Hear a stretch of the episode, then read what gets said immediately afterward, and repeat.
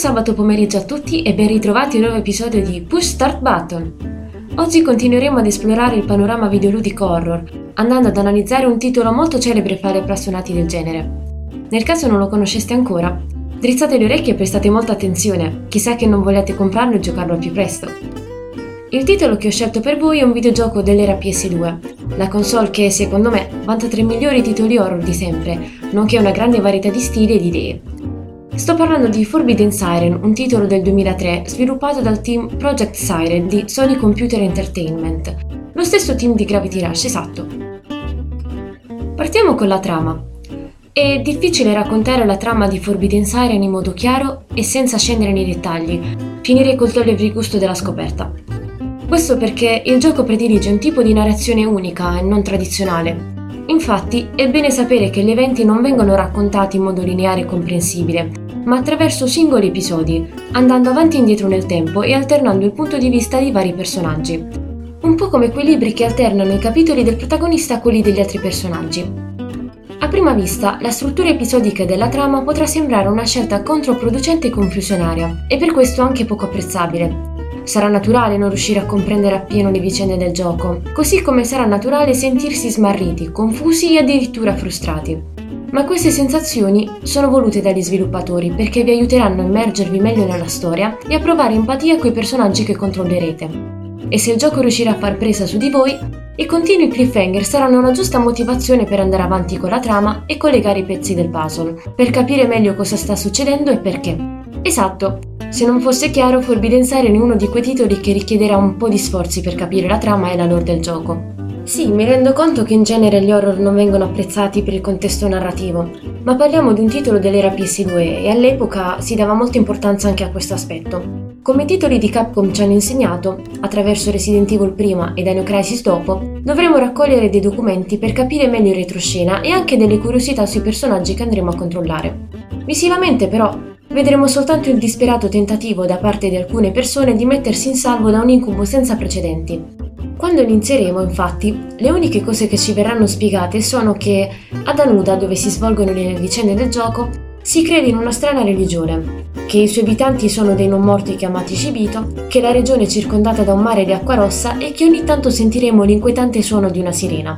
Detto in parole povere, ci troviamo di fronte a una storia di sopravvivenza condita con elementi folcloristici interessanti. Sebbene la premessa possa far storcere il naso, sappiate che dietro Forbidden Siren c'è l'autore di Silent Hill, ovvero Keiichiro Toyama. Oltre a garantire una certa qualità, la sua presenza vi fa capire perché i due giochi presentano elementi in comune, a cominciare dal tema religioso. Accanto a una trama particolare abbiamo anche un gameplay unico, Innanzitutto è bene sapere che si procede per livelli, proprio a causa della struttura episodica di cui vi parlavo prima. I livelli verranno mostrati nel Link Navigator. Si tratta di un grande tabellone in cui gli eventi sono collocati in una serie di righe e colonne, dove le prime indicano il giorno e l'orario e le ultime il personaggio. Il Link Navigator è un ottimo strumento per capire meglio la collocazione temporale degli eventi e capire meglio cosa succede a ciascun personaggio in un preciso lasso di tempo. Inoltre il tabellone permette anche di vedere come i livelli interagiscono fra loro, cioè come le azioni compiute in uno scenario X influenzino anche quelle dello scenario Y e di conseguenza la sorte dei vari protagonisti. Questa caratteristica non è nuova nel mondo videoludico. Ricorda a tratti ciò che Capcom fece con Resident Evil 2 del 98, attraverso lo scenario A e lo scenario B. Giocando prima la storia con Claire e poi con Leon, o viceversa, era possibile notare delle differenze narrative nel gameplay. Allo stesso modo, Forbidden Siren riprende l'idea a modi effetto farfalla, cioè personaggio X compie un'azione apparentemente insignificante in un determinato livello, e questa andrà ad influenzare lo scenario di un personaggio Y. In genere si tratta di azioni che semplificano la difficoltà del livello del personaggio in questione, mentre in altri casi parliamo di influenze più incisive, tipo quelle narrative. Come? La risposta è semplice. Ogni scenario prevede che il giocatore porti a termine una o due missioni per completare il livello, entrambi capaci di influenzare il corso della narrazione. Inizialmente si potrà completare soltanto una missione, ma il Link Navigator vi mostrerà quali livelli ne prevedono due e quando rigiocare un livello per completare la seconda missione e se questa è bloccata non preoccupatevi perché il gioco vi mostrerà anche quale scenario giocare per sbloccarla. In cosa consistono le missioni? Raggiungere una destinazione o compiere determinate azioni. Nulla di difficile, vero? In realtà la difficoltà c'è e man mano che avanzate con la trama potreste dover ripetere il livello più volte. No, non temete, non è un vecchio Left Alive. Il gioco è veramente fattibile, ma è necessario ingegnarsi un po'. Una volta indicata la missione, il gioco vi darà degli step intermedi da compiere per rendere più semplice il vostro lavoro, ma lascerà a voi il compito di capire come muovervi. Apparentemente il gioco sembra darvi un po' di libertà, ma il percorso da compiere è uguale per tutti, specie se considerate l'ostacolo più grande, ovvero l'iscibito.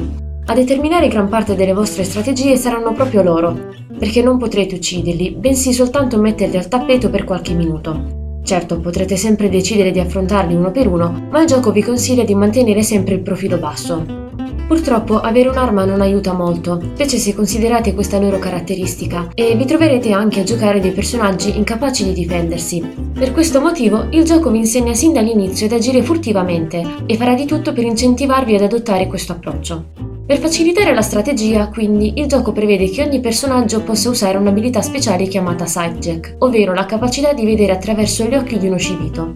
Col Sightcheck potrete visualizzare fino a 4 visuali, assegnando ciascuna di esse un tasto tra X, quadrato, triangolo e cerchio. Quando una di queste non vi serve più, basta cercare un altro scibito con la levetta analogica a sinistra e collegarlo al tasto della visuale che desiderate rimpiazzare. Il setjack ha una grossa pecca, cioè non vi permette di raggiungere gli scibito più lontani, ma non è necessariamente un difetto, anzi, si tratta di un grosso vantaggio perché potrete concentrarvi sui nemici più vicini. Ricapitolando, l'idea è quella di sfruttare i punti ciechi di ogni nemico per progredire indisturbati e senza dover ricorrere alla forza fisica. Oltre al sidecheck potrete anche sfruttare gli elementi dello scenario. Ci si può nascondere dietro oggetti, negli armadi, utilizzare degli oggetti rumorosi per distrarre l'incibito, urlare e tanto altro. Credetemi, alcune di queste soluzioni vi torneranno molto utili, specie se dovrete aiutare un secondo personaggio a completare il livello. E a proposito di personaggi secondari, è proprio in questi casi che emergono i problemi tecnici. L'intelligenza artificiale non è ben calibrata e questo va a scapito del giocatore. Da un lato avremo nemici capaci di farci fuori alla minima disattenzione, dall'altra un personaggio secondario che sa soltanto correre avanti e dietro e costringere il giocatore a ripetere il livello a causa di qualche game over. Tolto questo, problemi tecnici gravissimi non sembrano essercene. I personaggi si muovono con una buona fluidità e reagiscono anche bene ai comandi. I loro unici limiti arrivano nel momento in cui li fate correre troppo e allora iniziano ad affaticarsi o quando li costringete a combattere. In Forbidden Siren non sarà possibile vedere i punti di vita dei personaggi e non potrete neanche ripristinare la salute.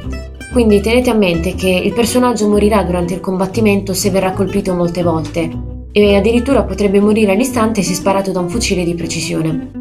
Il vero problema posto dai combattimenti sta nella legnosità dei movimenti.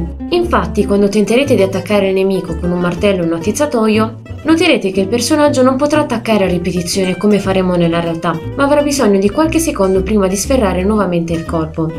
Questo sì è parecchio frustrante perché può portare al game over se non si pianifica bene come comportarsi. Con un po' di pratica però ci farete la mano e i vostri pensieri si sposteranno su altro. Ad esempio il menu a tendina che dovrete far comparire tutte le volte che volete compiere un'azione, sia essa gridare, sollevare un personaggio o semplicemente raccogliere un oggetto.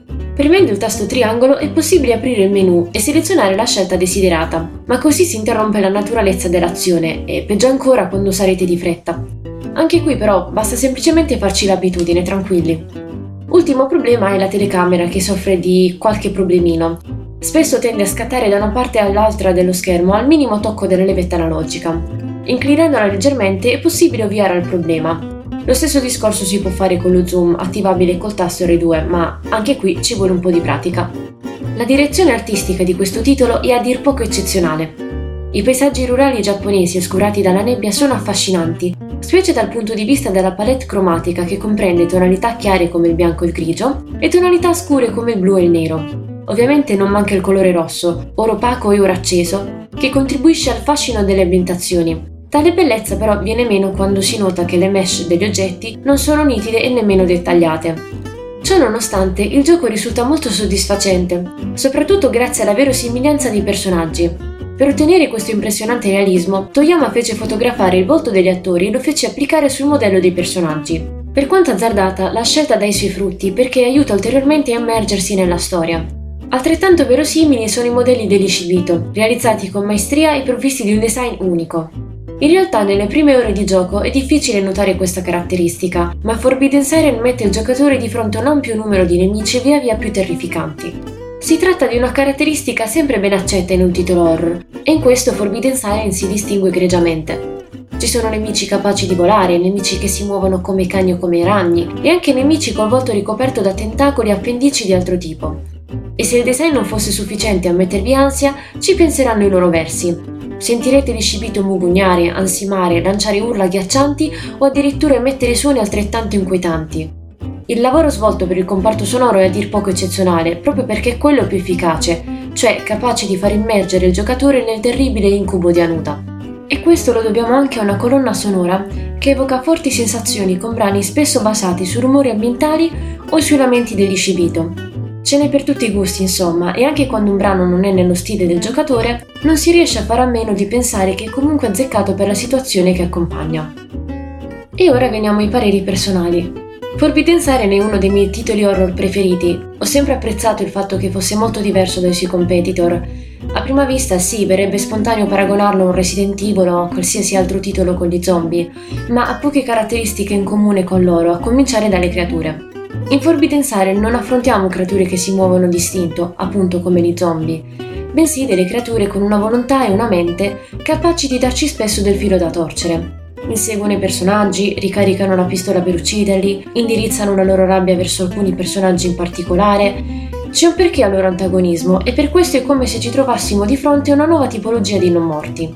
Questa loro caratteristica è proprio ciò che rende il gioco difficile. Bisogna muoversi furtivamente, attendere in silenzio dietro qualche cespuglio in qualche stanza e muoversi solo quando la via è libera, facendo sempre attenzione a non fare rumore. È proprio un modo diverso di affrontare gli horror. In genere è possibile avanzare senza porsi problemi, perché tanto si ha un arsenale a propria disposizione, e possiamo anche sconfiggere i nemici per ripulire ogni area. L'ansia è data più dalla necessità di gestire l'inventario che dal come affrontiamo la situazione. In Forbidden Siren invece è tutta un'altra cosa. È un titolo innovativo perché non è né un survival horror vero e proprio, ma nemmeno un hide and seek. Hai le armi a disposizione ma sono praticamente inutili. L'unica cosa che si può fare è sfruttare l'ambiente circostante per creare dei diversivi o usare la visuale degli scibito per muoversi indisturbati. L'ansia che si prova è maggiore perché ci si immedesima moltissimo nel personaggio e quando uno scibito ci scopre non possiamo fare a meno di sentirci spaventati anche noi. Il coinvolgimento che Forbidden Siren dà è qualcosa di imparagonabile a ciò che gli horror attuali offrono, è per questo che è diventato un classico infatti. E possiamo dirlo perché ha tutte le carte in regola per regalarci un'esperienza unica. Le musiche, le ambientazioni, i colori, gli effetti speciali, non c'è un elemento fuori posto. Anche la trama è ben curata, solo non aspettiamoci di capirla senza faticare un po'.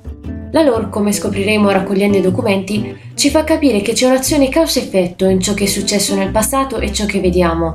Direte voi, è logica, non bravura, e concordo appieno. Ma se lo sottolineo è perché nel mondo videoludico non abbiamo sempre questo tipo di attenzioni, soprattutto nel mondo degli horror. In ogni caso, la trama non è l'unica parte di gioco che considero eccezionale, e ad essa si affiancano tanti altri comparti di qualità, quindi, se siete degli amanti dei giochi horror e non avete ancora provato Forbidden Siren, approfittate dei saldi di Halloween per farvi questo bel regalo. E per concludere, non dimenticatevi di dirci la vostra sulle nostre pagine social. Per la puntata di oggi è tutto, appuntamento a sabato prossimo con l'ultima parte della rubrica horror. Ciao!